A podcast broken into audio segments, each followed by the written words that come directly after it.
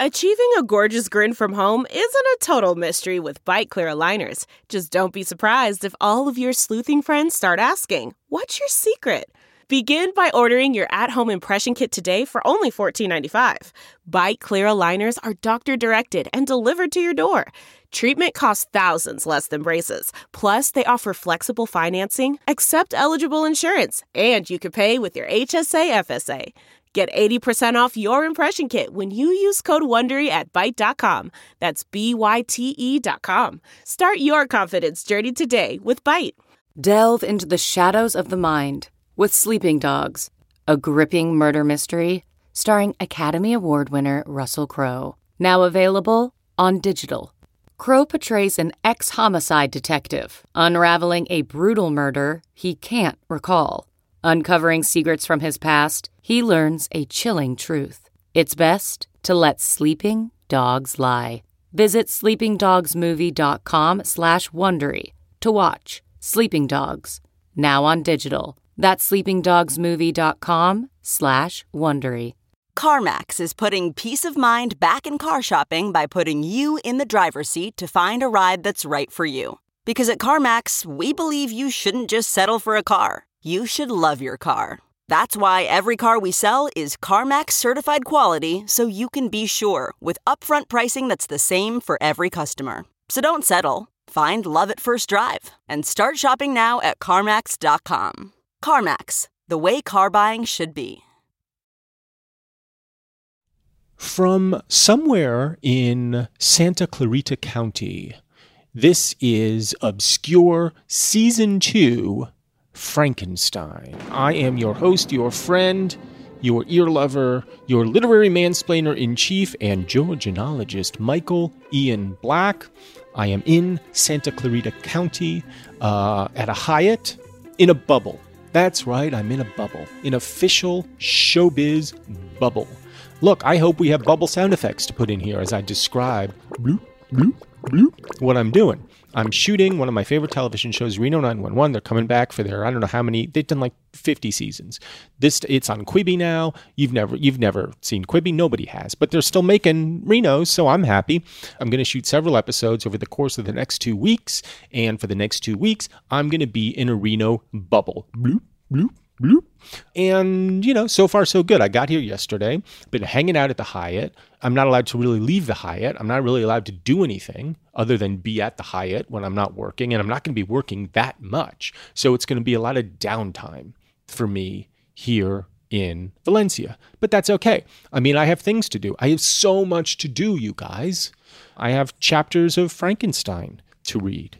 And you know, we got a long way to go in this book. I'm, I, I generally only record about once a week because I like to stay kind of current with what's going on in the world, just in case something from the world should intrude on my own commentary of the book.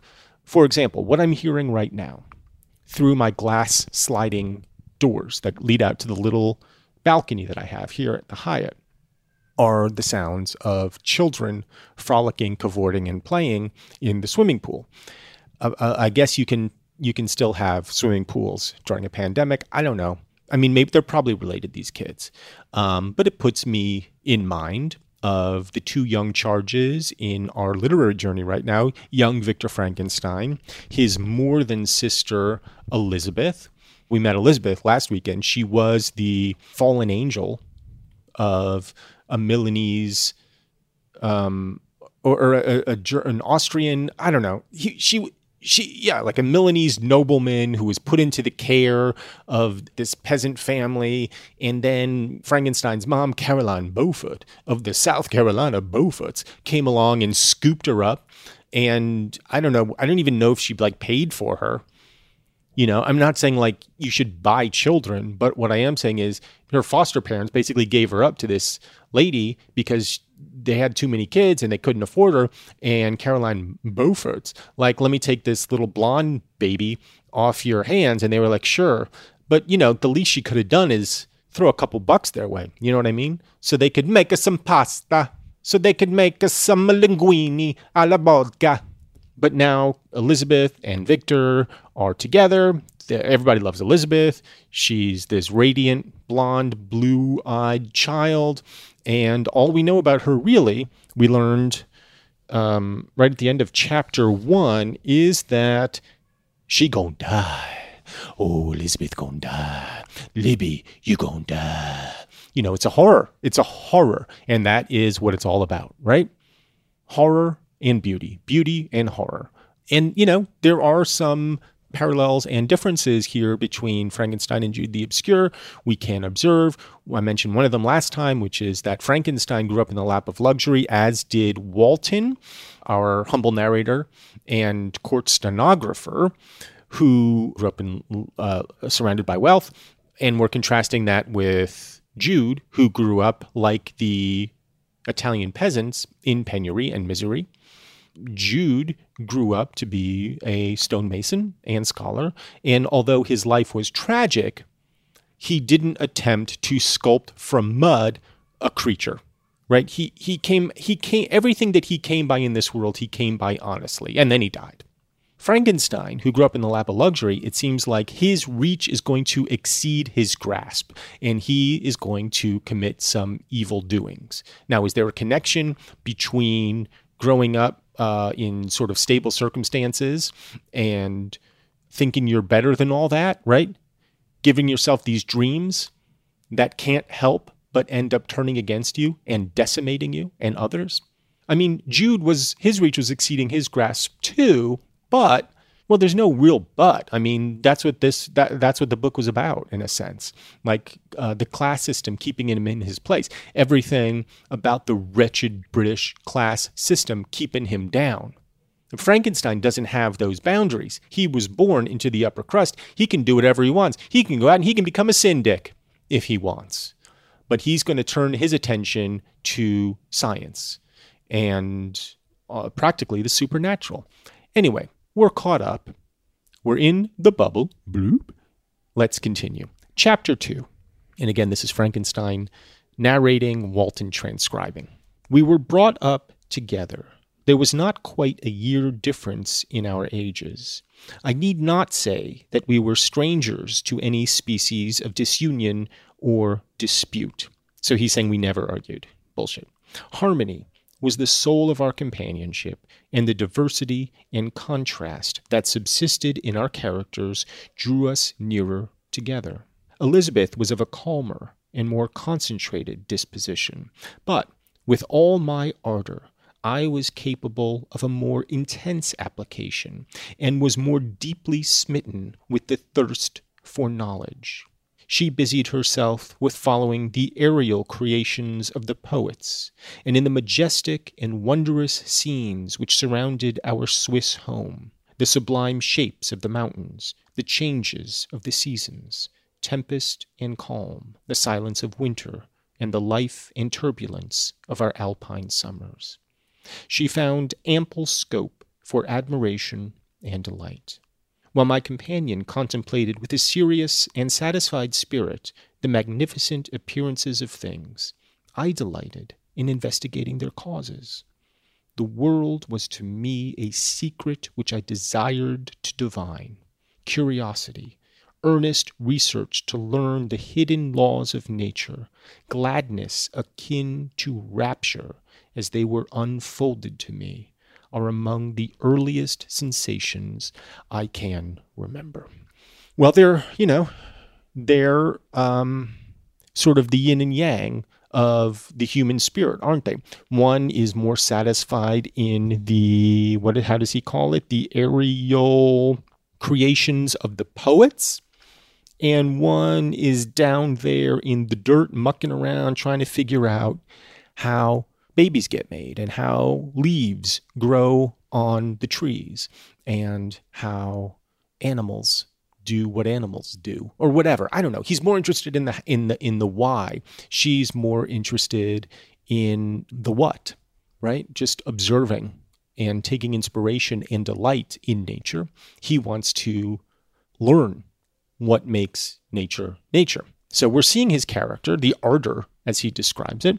We're seeing how excited it all gets him, you know, little scientist playing with his chemistry set, you know, making things go boom. And yeah, you know, you might burn your your eyebrows off one or two times, but what's the harm? What's the harm? Hey, Shakespeare, what's the harm?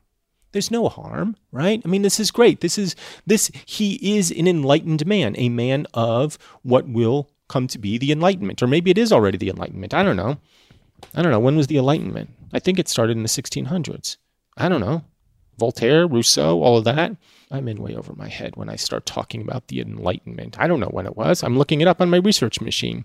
The Enlightenment, okay, 1715, ended in 1789, an intellectual and philosophical, move, philosophical movement that dominated the world of ideas during the 17th and 18th centuries. So he is a creature of the Enlightenment, right? He wants to understand science, he wants uh, individualism, reason, uh, here's an interesting thing Enlightenment thinking helps give rise to deism, which is the belief that God exists but does not interact supernaturally with the universe. We've heard about deism all our lives as Americans because, um, you know, uh, supposedly all our founding fathers were deists, et cetera, et cetera, et cetera. But why is that relevant? I will tell you. You already know. Frankenstein, as a child of the Enlightenment, as in fact, you know, growing up deep right in the heart of it. Let's ascribe to him the attributes of the Enlightenment. Let us say that Frankenstein is a Christian boy. He believes in God, right? But does not believe that God interacts supernaturally with the universe. And therefore, it is up to all of us as people to create miracles where we see the need. It is up to us as people to replace God in the daily interactions between the heavens and earth. We are the ones responsible for making that which we seek into being. That just that just makes sense. Like if God is there, right? But is just kind of like doing his own thing. You know, like God's up in the attic, like listening to Pink Floyd, and you're like, God, come down here and take out the garbage, and God isn't doing it. Well, shit, like you've still got to take out the garbage. The garbage still has to be taken out. So Walton is a child of the Enlightenment, right? He's trying to figure out magnetism and some shit. He's trying to find a passage, you know, to Asia. He's gonna make a he's gonna make a million bucks. Frankenstein clearly also a child of the Enlightenment. He's trying to understand the physical world, presumably for the betterment of mankind. You know, these are noble ideals. These are enlightened ideals you know, what's he going to do? He's going to use reason. He's going to use individualism, individualism, but I like saying individualism. That's also very good. He's going to do what he does. And then you have Elizabeth, who is a more classical creature, almost like, um, you know, angelic. Yeah, but I, like I'm thinking like she's sort of like like a like a, a muse or a fairy or, I, I, you know, some sort of like platonic ideal of a girl right? Just sort of skipping through the alpines, you know, and and and humming little songs with her little milk pail and just being adorable any way you look at her. Mary, who's that adorable girl skipping gaily through the alpines? Why, that's young Elizabeth Frankenstein. Well, I love her. She's adorable. Look at her. Look at the precious creature. Who's that boy with her? The dark boy, the brooding boy. Oh, that's her brother Victor. They're more than sister and brother. They're cousins. They're familiar with each other, and we love them both. But the Victor has a little taint about him, doesn't he? Yes, he's got a little bit of something that we can't quite put our fingers on, but we know it's no good. Well, I hope I hope nobody dies and turns and turns that, that darkness into something tragic. I agree. Chapter two, we'll, uh, we'll, we'll skip that. On the birth of a second son, my junior by seven years, my parents gave up entirely their wandering life and fixed themselves in their native country. We possessed a house in Geneva and a campagna on Bellerive. And there's a there's a footnote there, but I think it just means a country house. Uh, the eastern shore of the lake, at the distance of rather more than a league from the city. We resided principally in the latter, and the lives of my parents were passed in considerable seclusion. It was my temper to avoid a crowd and to attach myself fervently to a few. I was indifferent, therefore, to my schoolfellows in general, but I united myself in the bonds of the closest friendship to one among them. Henry Clerval was the son of a merchant of Geneva. He was a boy of singular talent and fancy. He loved enterprise, hardship, and even danger for its own sake. He was deeply read in books of chivalry and romance. He composed heroic songs and began to write many a tale of enchantment and knightly adventure. Knightly meaning um, like knights, not like day and night, you know, steeds, guys on steeds with chainmail. He tried to make us act plays and to enter into masquerades in which the characters were drawn from the heroes of Roncesvalles. Uh, as a footnote, I got to look it up. I don't really, you know, it's going to be some knightly thing. Uh, Roncesvalles. All right, I'm getting there, getting there, getting there. Jeez, sorry. When Charlemagne was returning from his expedition against Pamplona and Saragossa, the army fell into a natural trap at Roncesvalles. I'm probably pronouncing it right, but I don't care. In the Pyrenees, and Roland, who commanded the rear guard, was slain with all the flower of the Frankish chivalry. Okay, so it's just like a battle site. Who cares? So, there, of the round table of King Arthur and the chivalrous train who shed their blood to redeem this holy sepulchre from the hands of the infidels. Uh, I think that means the uh, the whatchamacallits, the uh, the Crusades. So you know he was he so Henry is this little dude who's like into like heroism and chivalry and like you know going uh, hiking the Appalachian Trail like me, and he he he composes heroic songs and he writes plays, and you know he's he's a little Lord Fauntleroy. We love him. We love Henry. No human being could have passed a happier childhood than myself. My parents were possessed by the very spirit of kindness and indulgence. We felt that they were not the tyrants to rule our lot according to their caprice, but the agents and creators of all the many delights which we enjoyed. When I mingled with other families, I distinctly discerned how peculiarly fortunate my lot was, and gratitude assisted the development of filial love. I mean, I'm bored. I'm so bored. This is the problem with happy childhoods. They are so fucking boring, right? Like, who cares about your happy childhood? I don't want to hear about your happiness. That is not of interest to me. If you tell me a story that begins with, let me tell you about all the great things in my life, after about five minutes, I'm tuning out. It's why I don't like, you know, Instagram. You go on Instagram and all you're seeing is people being happy and like, here's us in our vacation and here's my legs and my feet on the beach. Like, who cares? Like, there's no conflict there. There's nothing interesting. It's not good storytelling. Look, I understand it. Mary's setting him up for the fall, right? I mean, this is the whole thing.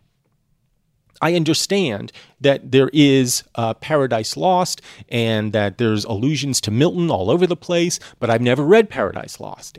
I was assigned it in like high school. I couldn't be bothered. I didn't. I couldn't make heads or tails of it. Then again, I didn't really try. Did I try to read Paradise Lost? Not really. But I understand that there are allusions to Paradise Lost. We're in paradise right now, okay? We get it. Like you could have just said, Mary, you just could have said, this is paradise and it's going to be lost. Like I had this friend, I had this sister, uh, it was fantastic, and then everybody died. Like, okay, we got the paradise, then just get me to the lost. That's what I want to know about. You know, I could take one chapter of paradise and we got it. We got one chapter of paradise, but Jesus, boring. So he's happy. Okay, great. My temper was sometimes violent. Good. Good. That's what I want. I want violence. My passions vehement. Great. But by some law in my temperature, they were turned not towards childish pursuits, but to an eager desire to learn, and not to learn all things indiscriminately. I confess that neither the structure of languages, nor the code of governments, nor the politics of various states possessed attractions for me. It was the secrets of heaven and earth that I desired to learn. And whether it was the outward substance of things, or the inner spirit of nature and the mysterious soul of man that occupied me, still my enquiries were directed to the metaphysical, or in its highest sense, the physical secrets of the world. All right, I feel like we already know this. Don't we? I mean, maybe we wouldn't know it if if like we didn't know the story of Frankenstein already. Like I, I guess I have to remember like and I don't really know the story of Frankenstein other than, you know, the sort of broad strokes, but I guess I have to remember this. I'm coming into this as a general reader would in 1818, having never heard of Frankenstein. Frankenstein, who's that? Who's this Frankenstein you keep talking about? We wouldn't know. So I might be, you know, I'm, I'm coming into this with some foreknowledge that maybe makes this a little more boring than it would be to the general reader. I will say this, though. Speaking of Paradise Lost, Dirk Diggler, if you've ever seen Boogie Nights, God, the whole movie for me is about Paradise Gained. Like, I love watching Dirk Diggler's rise through the 70s porn industry, recording bad love ballads, rock ballads, doing coke, uh, you know, cavorting with various girls. I love Burt Reynolds. I love Philip Seymour Hoffman, you know, being whiny. I love the whole thing. And then when it starts to go south, when Paradise does in fact inevitably get lost, like somehow when that should be the part that really gets me going, somehow I like that less. Like, I just wanted to see Dirk Diggler's rise, pun intended, continue indefinitely. I could have seen four hours of that. And basically, if you watch Boogie Nights, it is four hours, but I could have watched four hours of just Paradise Gained and been totally satisfied. Maybe because he came from nothing and had to rise. But with Frankenstein, he came from everything and then just wallowed in his own good fortune. And it's boring. And on that note, I think we should take a little break.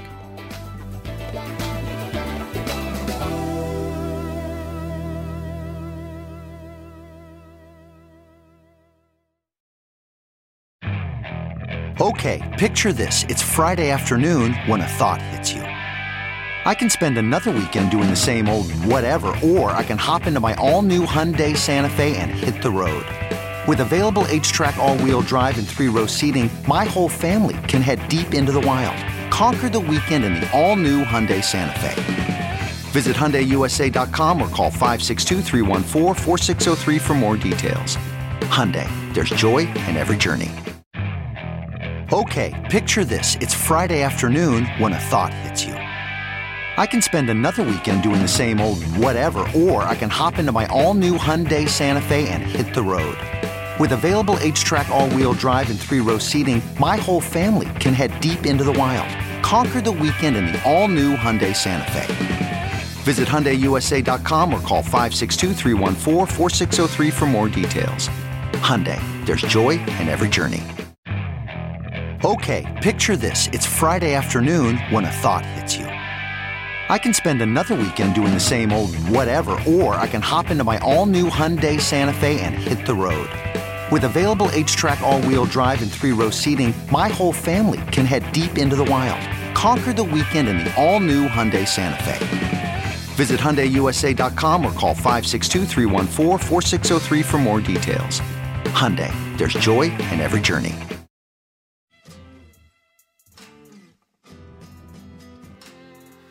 Back to the book. Meanwhile, Clerval occupied himself, so to speak, with the moral relations of things, the busy stage of life, the virtues of heroes, and the actions of men were his theme.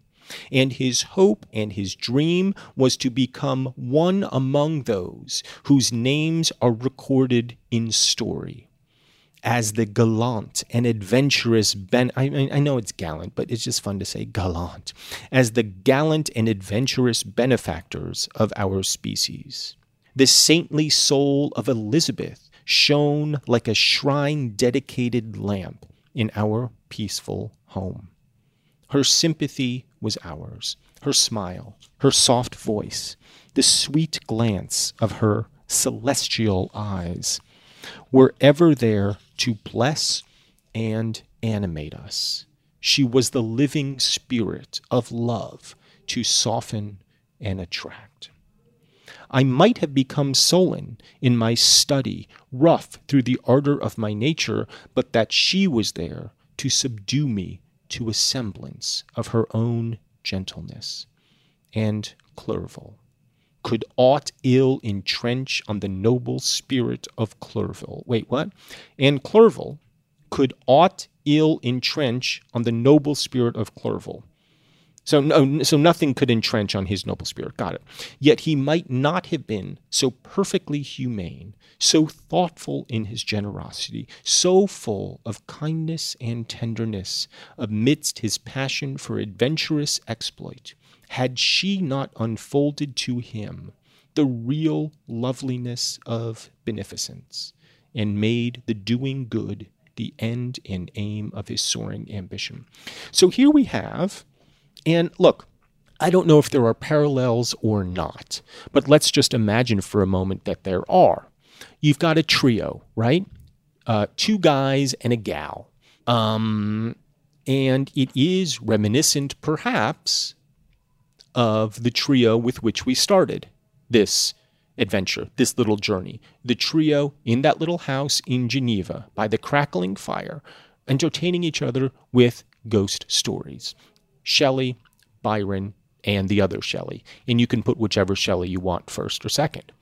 So you have a similar grouping, right? You've, uh, they're all roughly the same age. They seem to have different components of spirit. They are all complementary to each other. And here they are, hanging out, playing together, growing up together, um, being mutually reinforcing in their passions and interests. Is there a parallel? Maybe. Is Clerval perhaps some version of Byron? Perhaps. I don't know. I mean, it's fun to think about. I don't know anything about Byron. I know other than he's a lord, Lord Byron. What makes somebody a lord? Is it just a title that you're granted and then it just sort of gets handed down through the generations? I think that's what it is, and I'm not going to look it up. I feel exquisite pleasure in dwelling on the recollections of childhood before misfortune had tainted my mind and changed its bright visions of extensive usefulness into gloomy and narrow reflections upon self. So good, we're going to get to the misfortune. Let's get there, Mary Shelley. Besides, in drawing the picture of my early days, I also record those events which led, by insensible steps, to my after tale of misery. For when I would account to myself for the birth of that passion, which afterwards ruled my destiny, I find it arise like a mountain river from ignoble and almost forgotten sources. But swelling as it proceeded, it became the torrent which in its course has swept away all my hopes and joys. Natural philosophy is the genius that has regulated my fate. And natural philosophy has a little footnote. And while I'm tempted to just skip over it, I want to know why uh, there is a footnote there. And so we shall look it up rather quickly if we can. Uh, the old term for physical science, especially physics. Okay, so just it is what we thought it was. Um, I desire, therefore, in this narration, to state those facts which led to my predilection for that science. When I was 13 years of age, we all went on a party of pleasure to the baths near Thonon, T H O N O N. Thonon? I don't know. The inclemency of the weather obliged us to remain a day confined to the inn. Okay, so here we have Clerval and the two Frankensteins. Uh, they were uh, they were off on a, like a little party. There's inclement weather. They're in the inn. This is exactly what happened with the two Shelleys and Byron. In this house, I chanced to find a volume of the works of Cornelius Agrippa. God damn it, another footnote, and I don't know who Cornelius Agrippa is. I'm so sorry. I'm so you know what? If there's footnotes, this is part of the deal, guys. If there's footnotes, I, I you know, I feel obligated to read them because I don't know who Cornelius Agrippa was. Magician and Kabbalist. Okay, a magician and Kabbalist. Got it. Um, I'm not going to look up what Kabbalist is, but I'm going to guess like a like the Kabbalah, like the Jewish Kabbalah, like a mystic, basically. Um, I opened it with apathy. The theory which he attempts to demonstrate and the wonderful facts which he relates soon changed this feeling into enthusiasm. A new light seemed to dawn upon my mind, and bounding with joy, I communicated my discovery to my father. My father looked care- carelessly at the title page of my book and said, Ah, Cornelius Agrippa, my dear Victor, do not waste your time upon this. It is sad trash. If instead of this remark, my father had taken the pains to explain to me that the principles of Agrippa had been entirely exploded, and that a modern system of science had been introduced which possessed much greater powers than the ancient, because the powers of the latter were chimerical, while those of the former were real and practical. Under such circumstances, I should have certainly thrown Agrippa aside and have contented my imagination, warmed as it was, by returning with greater ardor to my former studies. It is even possible that the train of my ideas would never have received the fatal impulse that led to my ruin. But the cursory glance my father had taken of my volume by no means assured me that he was acquainted with its contents, and I continued to read with the greatest avidity. So, what's Frankenstein doing? He's throwing his father under the bus. He's saying, It's my father's fault that I went down the road to ruin. If he had just said to me, Victor, come on, Agrippa, I mean, yeah, it's interesting, but look at, we're in the age of enlightenment. Look at the modern sciences. Look at all the proofs and formulas and everything else. Why are you bothering with this mysticism, with alchemy? You can't spin lead into gold, Victor, and here's why. But, but I mean, here's the thing, and this is a little bit of, I feel like, um, what's the word I'm looking for? It's another problem with the writing. Victor's father has been nothing but benevolent, kind, right? He has showered him with affection. He's done nothing but earn his trust and love up in, for these first 13 years. And I get it, he's a teenager and he might be a little rebellious now. But like his father said, hey, Victor, that's crap. Leave it alone. Like, why is Victor suddenly like, I'll prove you, I'll prove you wrong, old man. I'm to read Agrippa and I'm to, I'm to learn from him and I'm to learn how to spin lead into gold. Like, it seems like there was no conflict up to this point between him and his father. Like his father had never steered him wrong before. So not why now suddenly is he putting on his leather jacket and being like, "Fuck you, old man. I'm to ride my motorcycle and I'm and, and you can't stop me." Like what is that about? Like there's just some inconsistencies of character, I feel like. And why is Victor so taken in with Agrippa? Like Victor has devoted his first however many years, his first literate years, to understanding the sciences, to understanding what he can of biology and geology and chemistry and physics and all the rest of it. But he reads one book about ESP and suddenly he's like, ah, I've been red pilled. Like the rest of science, you know, was nothing but bullshit. And now the veil has been dropped, and I'm going to follow Agrippa now. Why? It feels inconsistent in character. Like, what is it that has so taken him that he's willing to kind of cast aside or at least burrow more deeply into these ancient ideas? Now, Agrippa is from the 1400s into the early 1500s. So, you know, it would be like me going, well, I'm gonna, I'm gonna follow, uh, Jesus Christ, I can't think of anybody from that long ago. I'm going to follow Mary Shelley. Oh, wait, shit, I am doing that. So I don't know. You know, it just it feels it feels like there's some inconsistencies here. And they're kind of popping up here and there and it makes me question the overall quality of the book. I'm not saying it's a bad book by any means.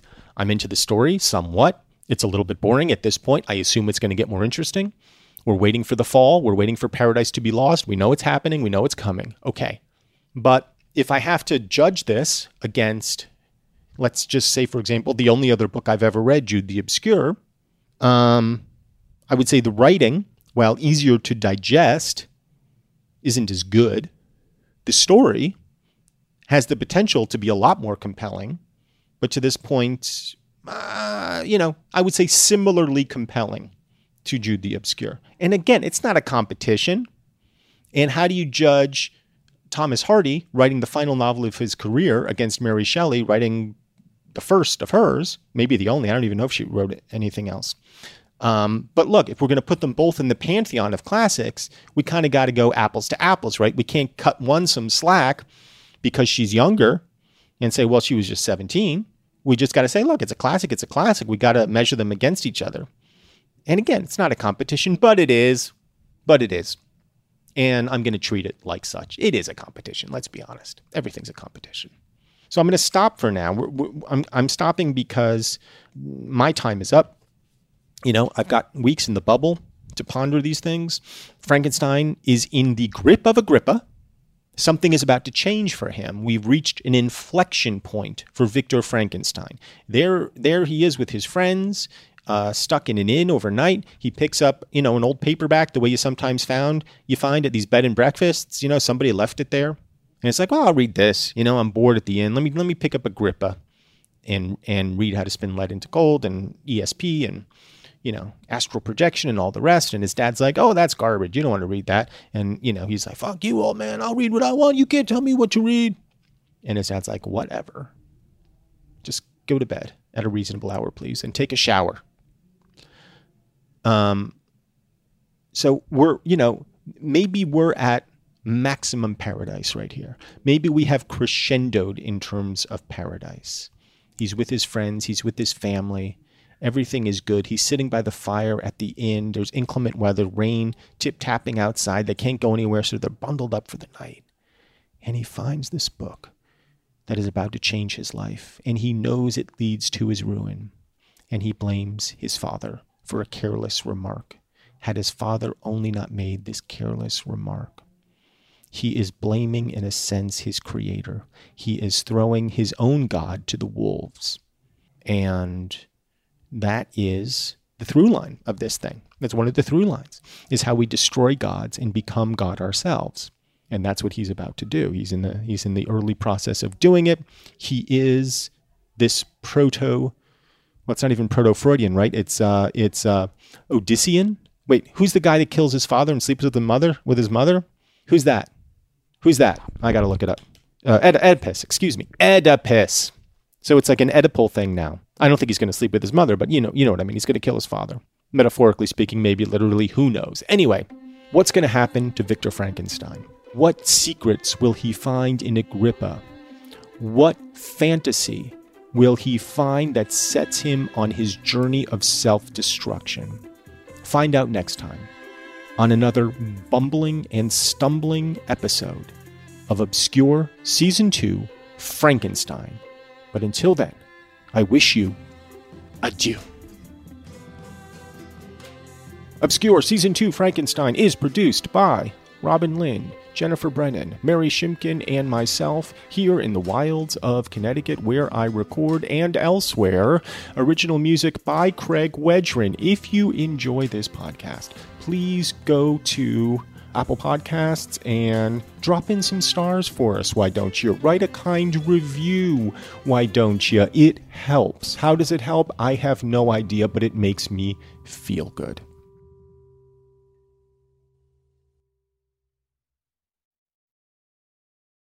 Look around. You can find cars like these on AutoTrader, like that car riding your tail.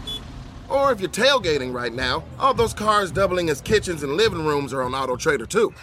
Are you working out and listening to this ad at the same time? Well, multitasking pro, cars like the ones in the gym parking lot are for sale on AutoTrader. New cars, used cars, electric cars, maybe even flying cars. Okay, no flying cars, but as soon as they get invented, they'll be on AutoTrader. Just you wait. AutoTrader.